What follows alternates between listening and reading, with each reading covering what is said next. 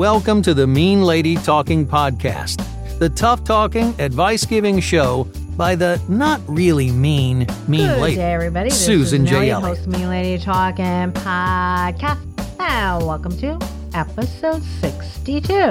I want to give a shout-out to my Patreon supporters, and I've thanked everybody individually, to everybody who supported the podcast in the previous episode, and I'll start that up again next week. But I wanted to thank everybody now, and I also want to let you know that this podcast is still not self-supporting. But I'd like to thank my supporters and hope that we could keep it up. But if the podcast is not self-supporting by September, I'm going to end it. So if you appreciate the podcast, it'll continue. I can't continue to finance the podcast, and the podcast takes a lot of time. A 45-minute episode takes 4 to 6 hours to edit, and I have to pay for Libsyn distribution, I have to pay for SoundCloud, I have to pay for the website, and then Patreon will take a percentage of what you give me, and then Stripe, which is my payment processor, they take a percentage. So it's far from being self-sufficient. So if you want the podcast to continue, please go to meanladytalking.com, go to patreon.com and sign up. Now, I dropped a mini episode. I put it on Patreon for anybody who's entitled to a mini episode. That is up there. And anybody who's getting written content, I sent the first one out last week, and I'll send another one out soon. And the bonus episode, please, if you're a Patreon supporter, I want to hear from you. Please let me know what you want to hear for a bonus episode, for a mini episode. You don't have to say hi. You don't have to say how you doing. Just shoot me an email and say, this is what I want to hear. And I wasn't quite sure what I was going to talk about on this episode, but then somebody sent me an email and said, can you please explain Get Back Where You Belong? So I talk about Get Back Where You Belong messages in a few different ways. One of the ways that I talk about is when we set boundaries. We will usually get from dysfunctional others Get Back Where You Belong messages, either directly or indirectly, because they don't like the fact that we're suddenly sticking up for ourselves. So they'll do things to undermine us, and the message is get back where you belong. Whenever we change, other people are forced to change, and they don't like it. They realize that they have to come up with something new, and they have to behave in a new way with us, and they don't like it. So they undermine us either directly or indirectly, either covertly or overtly, by giving us get back where you belong messages.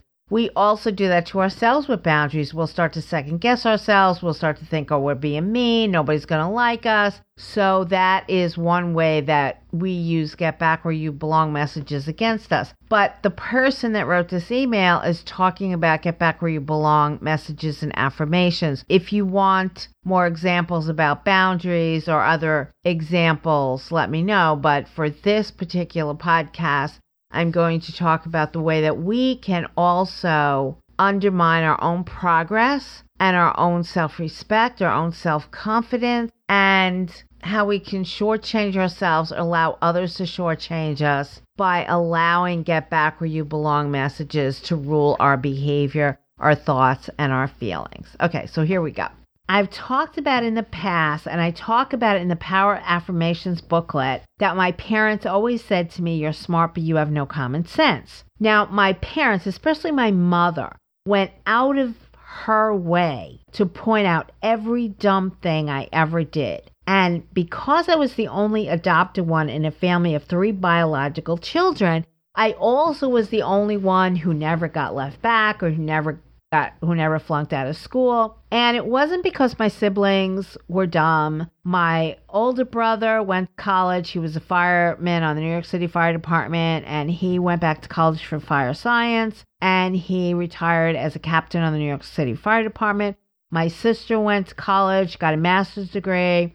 My younger brother had trouble reading when he was younger, but then he became a voracious reader later on. None of them was stupid, but they all had either been left back or flunked out of a school. And I heard about this forever and ever and ever, but I never thought that they were dumb. They were all readers, and I didn't really think much of it, but my mother had to always put me down. Whenever I would give her a straight A report card, she would look at it and go, yeah, you're smart, but you have no common sense. And when my brother had to go for tutoring in the summertime, I had to get out of the pool. It was like I wasn't allowed to enjoy myself because my brother had to go to summer school. And I never knew why that was. But my mother definitely wanted to downplay any indication that I was smart. I remember they didn't want me to go to kindergarten because they said I was reading when I was 2. And what are we going to teach her in kindergarten? And then several times in elementary school, they wanted to skip me. And my mother said no. And I don't know why she didn't want them to skip me, but she always said no. And they would say to me, you're getting too big for your britches. Whenever I thought that I had done something that was smart, they always let me know that I was not that smart. I was very clumsy as a kid. And when I started studying grief and grief theory, I learned that a lot of times, and I write about this in Getting Past Your Breakup, that part of the symptoms of grief is being very disorganized. You become very disoriented. You tend to forget things. You become highly distractible. You lose things. You forget things. And how that manifests in children is that they become very clumsy. And I know that when I was a kid, I was grieving over the fact that I wasn't with my brother. I was grieving over the fact that I wasn't with people that were biologically related to me. And I was very clumsy. And that is how a lot of kids manifest grief, is becoming very clumsy. And I remember knocking over gallons of milk. I remember pulling the tablecloth away from the table at a restaurant and taking all the dishes with me. I remember doing all these things, and my family would say, you're an accident waiting to happen. And when you're very hypervigilant, you're nervous about being clumsy, and you feel like you're going to knock things over. All you do is knock things over. It just makes you clumsier. And I learned when I started doing affirmations that you become what you think about. And all I kept thinking about when I was a kid was the fact that I was always knocking things over. So what did I do? I kept knocking things over. And then my parents would take that clumsiness and keep it as evidence about the fact that I had no common sense. And I wasn't really that smart. And any little thing that I didn't do right, my mother would pick up and magnify it to the nth degree. I remember in my first grade, my teacher would give out these little cards with the spelling words on it. Every Friday, we had a spelling bee. And one of my first cards in first grade had the word neighborhood on it. And I could spell neighborhood backwards and forwards, but there was one word on there I couldn't spell. It was the, T-H-E, the. And for some reason, every time she would drill me on the words, I get neighborhood completely right, and the, I would like stare ahead like I couldn't get the. And my mother never let me live it down. I could be doing something, doing it well, and she would go, yeah, but how do you spell the? And I'd be 16 and I would be looking at something or doing something and I'd be doing it well, and she would go, yeah, but how do you spell the? And she would do that with all these different things. Now, she never reminded people that I could spell the word neighborhood, but she reminded me for the rest of my life that I couldn't spell the. And my parents passed that little nugget, she's smart but she has no common sense, onto my first husband, who also had been left back in the first grade and also wasn't a reader and also wasn't good with books. And he would say, oh, she's smart but she has no common sense. And he would say it all the time. So he was able to use it against me as well. Anytime I did anything wrong, you're smart but you have no common sense. And I still don't know what that means. You can't get too big for your britches. So this is what happens. We build our own inner bullies and critical judges. We build them inside of ourselves based on things that other people have said to us. And when we come into this program and we first start trying to do our affirmations, we first start trying to do our positive self-talk. Whenever we do something that's not okay, we make a mistake, it comes back to us and we get down on ourselves with the get back where you belong messages, because that's our inner dialogue. Like whenever I would do something, if I would feel good about a test score, figuring something out, you know, sometimes you're going along and you can't quite figure something out, or you can't quite get something, can't quite do it right, and all of a sudden it clicks in and you go like, wow. And then whenever I would feel good about that, my immediate thought would be, yes, but you have no common sense. So any time you start to feel good about doing something, you think about the messages that other people gave you. Other people gave you messages to keep you down. So even though my report card said that I was smart, my test score said I was smart, my teacher said I was smart, I couldn't affirm that for myself because my parents said I had no common sense. So apparently being smart isn't worth anything unless you have common sense. But many times a positive quality can be so threatening to other people because they have to put you down for it. And I'm sure you've met people that this has been true for. And I'm sure that there's times where it's been true for you. You must have met people who are objectively better than average looking and they just can't see it. They're not trying to be falsely modest. They really can't see it. They think, oh, you know, my nose is too big, or my ears are too long, or my hair color is not right, I got this funny freckle on my face. And even though they're better than average good looking, they put themselves down, and they really mean it. It's not false modesty. It's because somebody in their life was threatened by their good looks and made them feel like they're not really that good looking, or you've got these flaws that they have magnified. So the messages are, you know, don't get so high and mighty about these good looks of yours because you have a little bit of curve in your nose and you have a little bit of thing on your teeth and your ears aren't quite perfect. So they haven't really gotten used to the fact that they're better than average good looking. They haven't accepted their good looks. They haven't embraced it. And it happens to people who have athletic talent, who play a sport really well. Maybe they're a better than average swimmer, better than average golfer, a basketball player, and other people have put them down. There's other people who are artistic, who are good painters, who are good drawers, good sculptors, but other people put them down and they just don't embrace it. There are some people who are musically talented. They have musical talent and they might be really good at it, but other people have said, well, yeah, you're okay, but you know, you're not great. And even as they practice and they think they're pretty good, a little voice will come down and say, yeah, you're okay, but you're not really great. And that's the voice of the inner bullies and the critical judges. There are people who will never give you a compliment about your best quality. They'll never give you a compliment about your accomplishments. They'll never give you credit or accolades no matter what. And the message is, we're not giving it to you and you can't give it to you. That's why I work so hard when I teach affirmations to get people to start with their foundation affirmations so they can at least start to recognize the good qualities and give themselves permission to acknowledge them, to embrace them. One of the things that I've taught over the years is that you first have to accept and believe in your good qualities that are not in dispute, and I'm sure you have them. I'm sure there's other people who have said, oh, you have nice eyes, you have good hair, you're a good writer, you're a good painter, you're good with automotives, you can build something, you can fix things. I'm sure there are people in your life that are not your dysfunctional family, not your jealous cousin, not this person at work that always puts you down. But there are people in your life who have truly had your back and who have given you compliments. And even if you're not in a place because of the way you were raised, you can give yourself compliments. I teach people to say in your affirmations, people tell me I have nice hair. People tell me I have pretty eyes. People tell me I'm a good writer. People tell me I'm a good painter. People tell me I'm a good artist.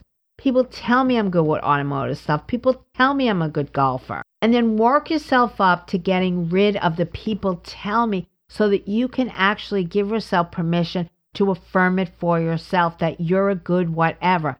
Because eventually you have to give yourself credit for that. You have to eventually give yourself accolades and you have to stop listening to the critical judges and the inner bullies who come in and say, nope, can't talk about that, can't talk about that now. That's the get back where you belong messages that suggest that you belong in a place where you don't give yourself compliments, that you belong in a place where you don't give yourself accolades, that you belong in a place where it's egotistical to say nice things about yourself. I know that when I first started working with my affirmations, one of the reasons that I really started to embrace the fact that I had to say I was smart was because I realized that not embracing that I was smart was probably part of the reason why I got into so many dumb situations. one of the things I had to do was start applying the fact that I was too smart to be in these dumb situations. Maybe if I had been allowed to tell myself that I was smart all these years, I wouldn't have been in those dumb situations. But because of the way that I was raised, I wouldn't let myself say, I'm too smart for this, or I'm too smart for that. It never kicked in. It would have been a great defense against some of the dumb situations I found myself in, with some of the dumb guys I found myself with. If I had only allowed myself to think, hey, I'm too smart for this, it would have helped me immensely. But I couldn't give myself permission to say I'm too smart for this. So the first thing I had to do was give myself permission to say I'm smart on a daily basis without following it, but you have no common sense. And I talk about my hair. When I was little, my mother always wanted me to cut my hair. She used to say that I had a bird's nest, a rat's nest in my hair. Everybody in my mother's family had their hair short. They all had these little sparrow faces like Audrey Hepburn. They all wore their hair short. And I was always told, but I have a different bone structure. I have a heavy bone structure.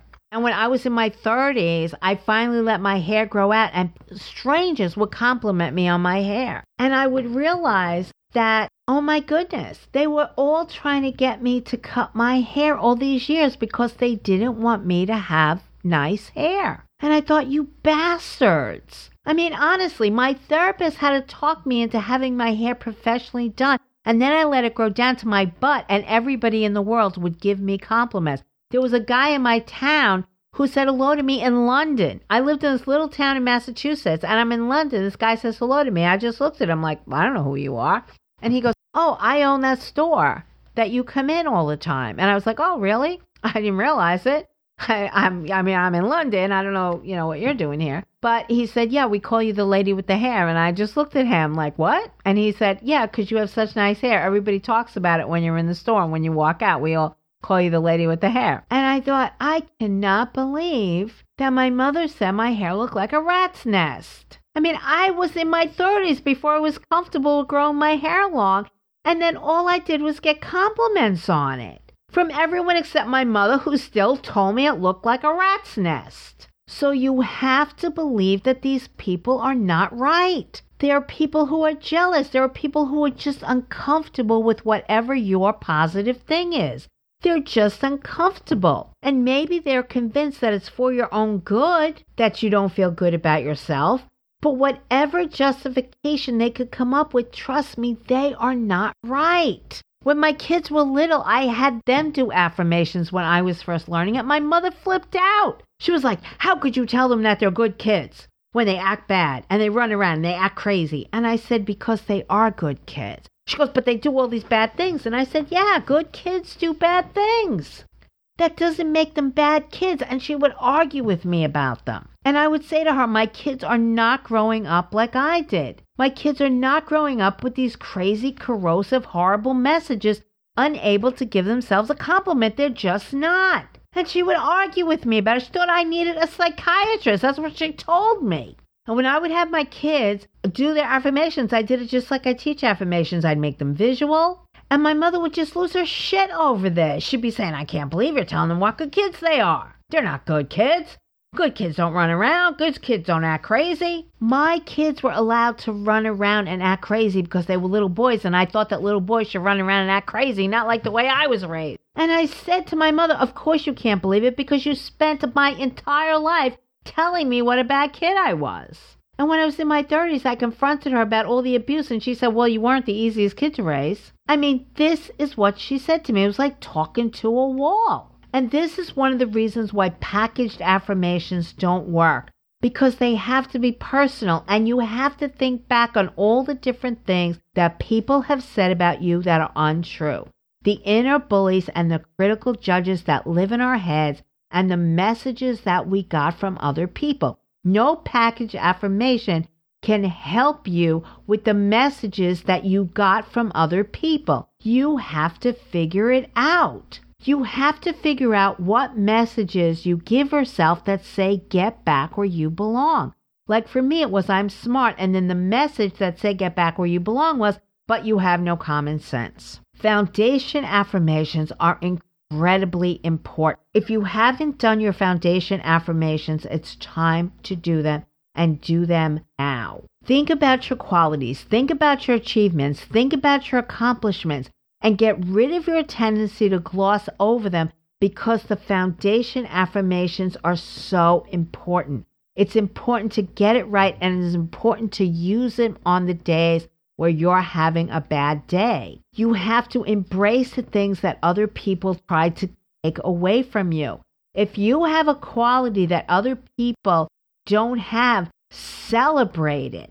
Allow yourself to feel good about that quality. There are certain things I can't do. I'm not artistic. I don't have math ability. Math for me is like, fingers and toes, and then I'm done. I can't do anything beyond that. I'm not artistic. I can't do math. I'm not very musical. But if you're good at these things, celebrate that. Not everybody is good at those things. I'm not good at those things. I'm telling you, if you're good at any of the things that I've just listed, celebrate them. And I'm good at writing. And I finally got to the point when my first book was published by a major publisher that I'm like, wow. And then when my second book came out, and Publishers Weekly, which is the voice of publisher, they're the be-all, end-all of publishing. And what they say counts. Publishers Weekly called Getting Past Your Breakup my acclaimed debut. And I was so uncomfortable with that. It took me years to put it on my website. And it just went on my website a few months ago because I was teaching affirmations one day, and somebody had to talk me into that. They said, I was reading the Publishers Weekly review of Getting Back Out There.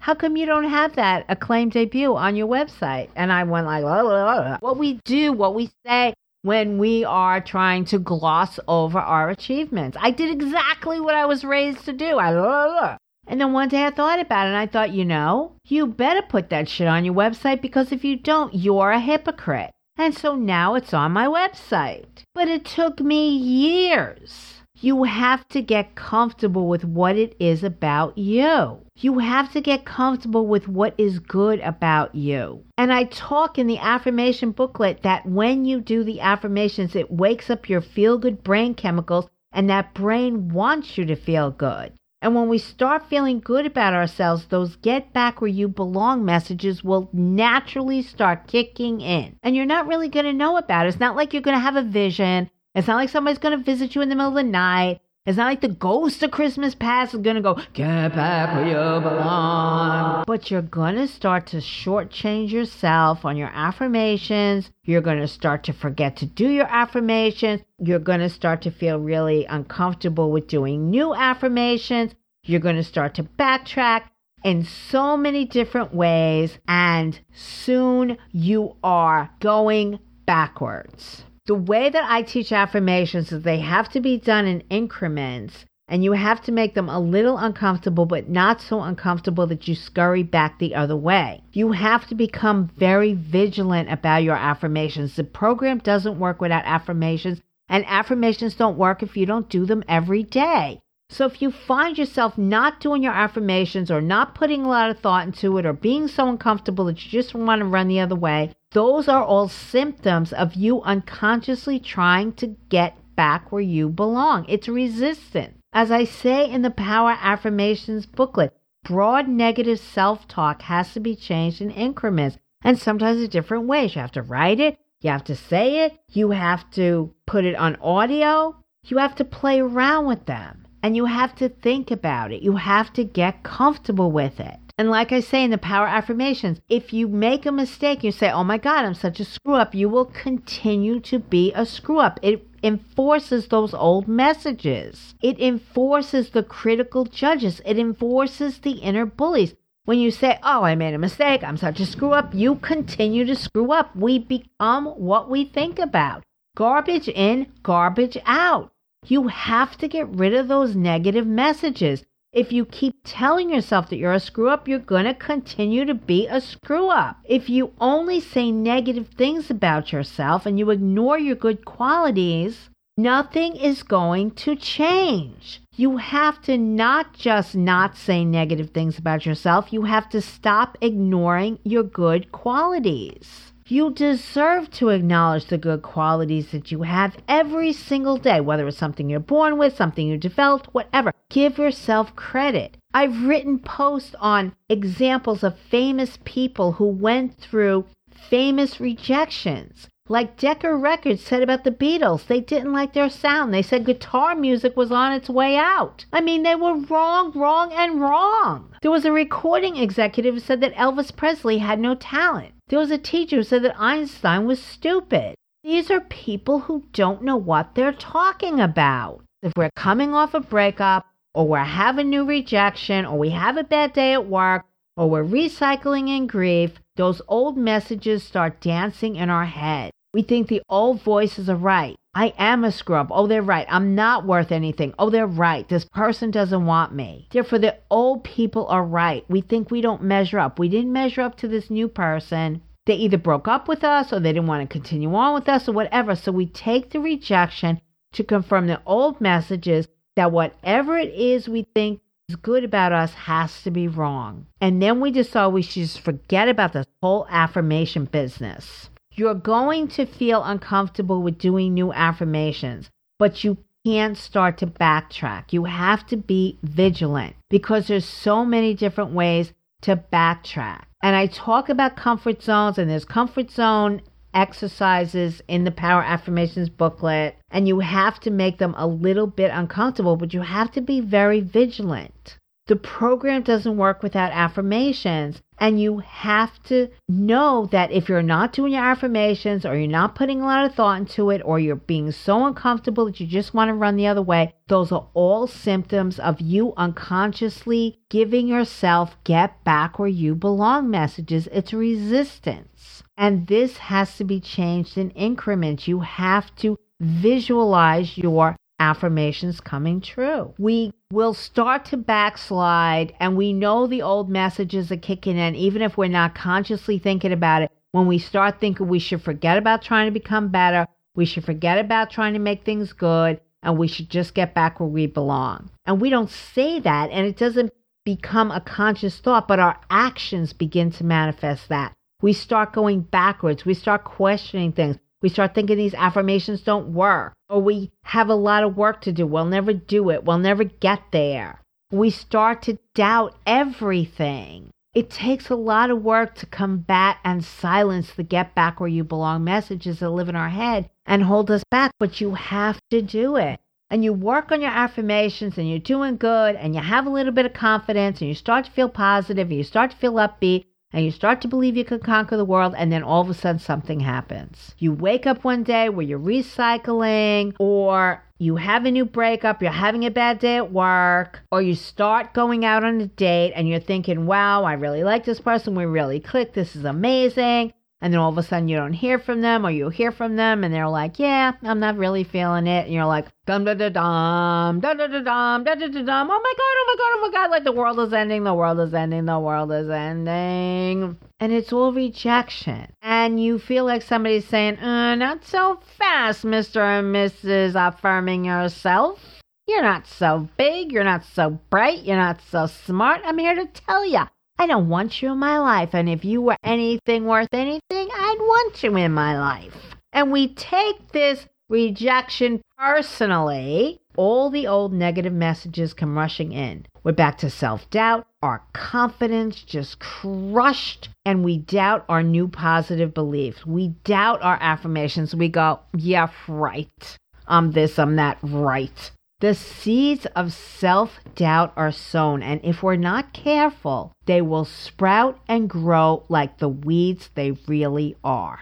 After a rejection, or after a bad day at work, or after a day of recycling, it's doubly important to go back to your foundation affirmations, to do your affirmations, and to keep believing and acting that the people in the past were not right, and the people who are evaluating us now and finding us lacking are not right either. After a rejection, after a day of recycling, after having a tough day at work, it's important to do your affirmations and keep doing them. If the Beatles had listened to Decca Records and gotten back where they belong, in obscurity, in Liverpool, working at some factory jobs, Decca would have deprived the world of the music and the influence of the Beatles. Can you imagine the world without the song Imagine? Imagine a world without Imagine. Because that's what Decca Records wanted you to have, a world without the song Imagine. And the Beatles didn't listen, and neither should you. Don't let the Deccas of the world keep you down. Keep working on your confidence, and others will come along and see the vision that you see. You might meet people who form your secure base that I talked about in the attachment podcast. The people that have your best interests in mind, and they help you understand how to change what needs to be changed, and listen to the constructive criticism of the people in your secure base. I talked in the very first episode of this podcast about meeting people who their criticism was in my best interest. They had no dog in the fight. They weren't my abusive ex-husband. They weren't my dysfunctional family. They had no horse in the race. They told me things just for my own benefit. And they told me the truth about me, the truth that I needed to hear. They were people who belonged in my world because they saw in me who I was and they appreciated who I was. And they helped me sort out my real strengths and my real weaknesses. Find those people. Find your people. Have them help you objectively evaluate what it is you're trying to do. Whether you're trying to improve yourself, whether you're trying to have a side hustle, whether you're trying to change careers, go back to school, whatever you're trying to do, whether you're trying to be a performer, you're trying to be an artist, you're trying to be a writer, you're trying to be a musician, whatever it is, get feedback from others who have your best interests in mind, not the negative Nellies and the critical judges. Don't get it from people who are just going to feed your inner bullies. If you're a writer and you've been told by writing instructors that you're a good writer, keep writing. If you've wowed people with your writing, keep writing. Don't listen to some editors, some agents. When I was shopping Getting Past Your Breakup, I had many agents tell me that the relationship book market was saturated. They said to me, you will never break through. I was told that by many agents. And yet, Publishers Weekly, the altar at which they worship, said that they weren't very bright. So if I had listened to those first agents, I wouldn't be having this conversation with you right now because I would have listened to them. You wouldn't have my book. You wouldn't be listening to me. So don't listen to them. There are plenty of people who suddenly now think that they're a writer and they go off and they self-publish and their book is filled with errors and bad writing and grammatical errors and it's just atrocious. But if you're really good at writing, you will break through. People will recognize good writing. Trust me on this. And if you play good music and you've gotten nothing but rave reviews, keep at it. Don't let one negative person hold you back. And if you are a person who can sing, who can really sing, not just singing in the shower, but you really can sing, keep singing. But you know, it's like just like we have the dysfunctional families that tell us that we're not good at things we really are good at. There's also the dysfunctional families, and you see them on American Idol, America's Got Talent, Britain's Got Talent, you know, all those shows that they've had these crazy dysfunctional families that tell them they have a great voice and they have a terrible voice. They couldn't carry a tune if it was in their back pocket. And they've got these morons in their family telling them, go ahead, go make a freaking fool out of yourself on national television. You have to listen for honest feedback. Not everybody's born to be a singer. Not everybody's born to play an instrument. Not everybody's born to do math. Not everybody's born to act. Not everybody's born to write books. Find out what you're good at and do it no matter what. And don't be fooled by other people, whether they're very, very negative or they're so positive about something that you know that you're secretly not good at. I mean, it's like if somebody came along and told me I was really good at math. I remember when I was in Italy, I could say maybe 3 or 4 sentences in Italian, and I used to really practice. I couldn't hold the conversation, but I would go up to Italians, and I remember I used to ask where the post office was, and then I was listening to the directions. I had no idea what they were saying. I practiced, where is the post office, for like an hour before I went into a store and asked where the post office was, and then they gave me directions. I had no idea what they said, but people in Italy would always compliment me. Oh my, they would say to me in English, in perfect English, oh my goodness, your Italian is so good. And I would think, yeah, no, it's not. So you know deep inside when you're getting a false compliment, when somebody's just being nice. Find the people who form your secure base. Continue to do your affirmations. Go to the Power Affirmations booklet and work on those foundation affirmations. And anytime you're having a bad day, go to those foundation affirmations. Make absolutely sure you got it down. And don't let anybody hold you back. Don't stop believing in your dreams. Don't stop believing in things you know you're good at. Ignore the messages to get back where you belong. Keep doing your affirmations. If you have the Power Affirmations booklet, go to the goals section, work on the action affirmations, and start putting those steps into practice. The Beatles didn't belong back in Liverpool, and you don't belong back where you belong. You have to believe in your dreams. You have to believe in your own talent. You have to believe in yourself no matter what. Please do it. Surround yourself with people who appreciate the you that is you. Surround yourself with people who appreciate it. Don't let one rejection, one breakup, one bad experience, one bad day sour you on you. Don't ever, ever think that those old negative people are right. They're not. Keep going. Keep doing it. Stay true to yourself and don't let those get back where you belong messages do you in. Watch your behavior. If you start to pull back on your affirmation, you stop doing them, you become bored with them, whatever. That's a sign of the get back where you belong messages. And you may not be aware of it, but it's happening. And become doubly dedicated to doing your affirmations. Don't let anyone tell you that you're not deserving to feel good about yourself. You deserve to feel good about you. Make sure you have those foundation affirmations down. You can do this. Please do this. I completely appreciate your support. I hope the podcast will continue. And I thank you all so much. Please go to meanladytalking.com, become a meanie, and I'll talk to you guys next week. Take care, guys. Remember, you can do this. Take care, everybody. Bye-bye.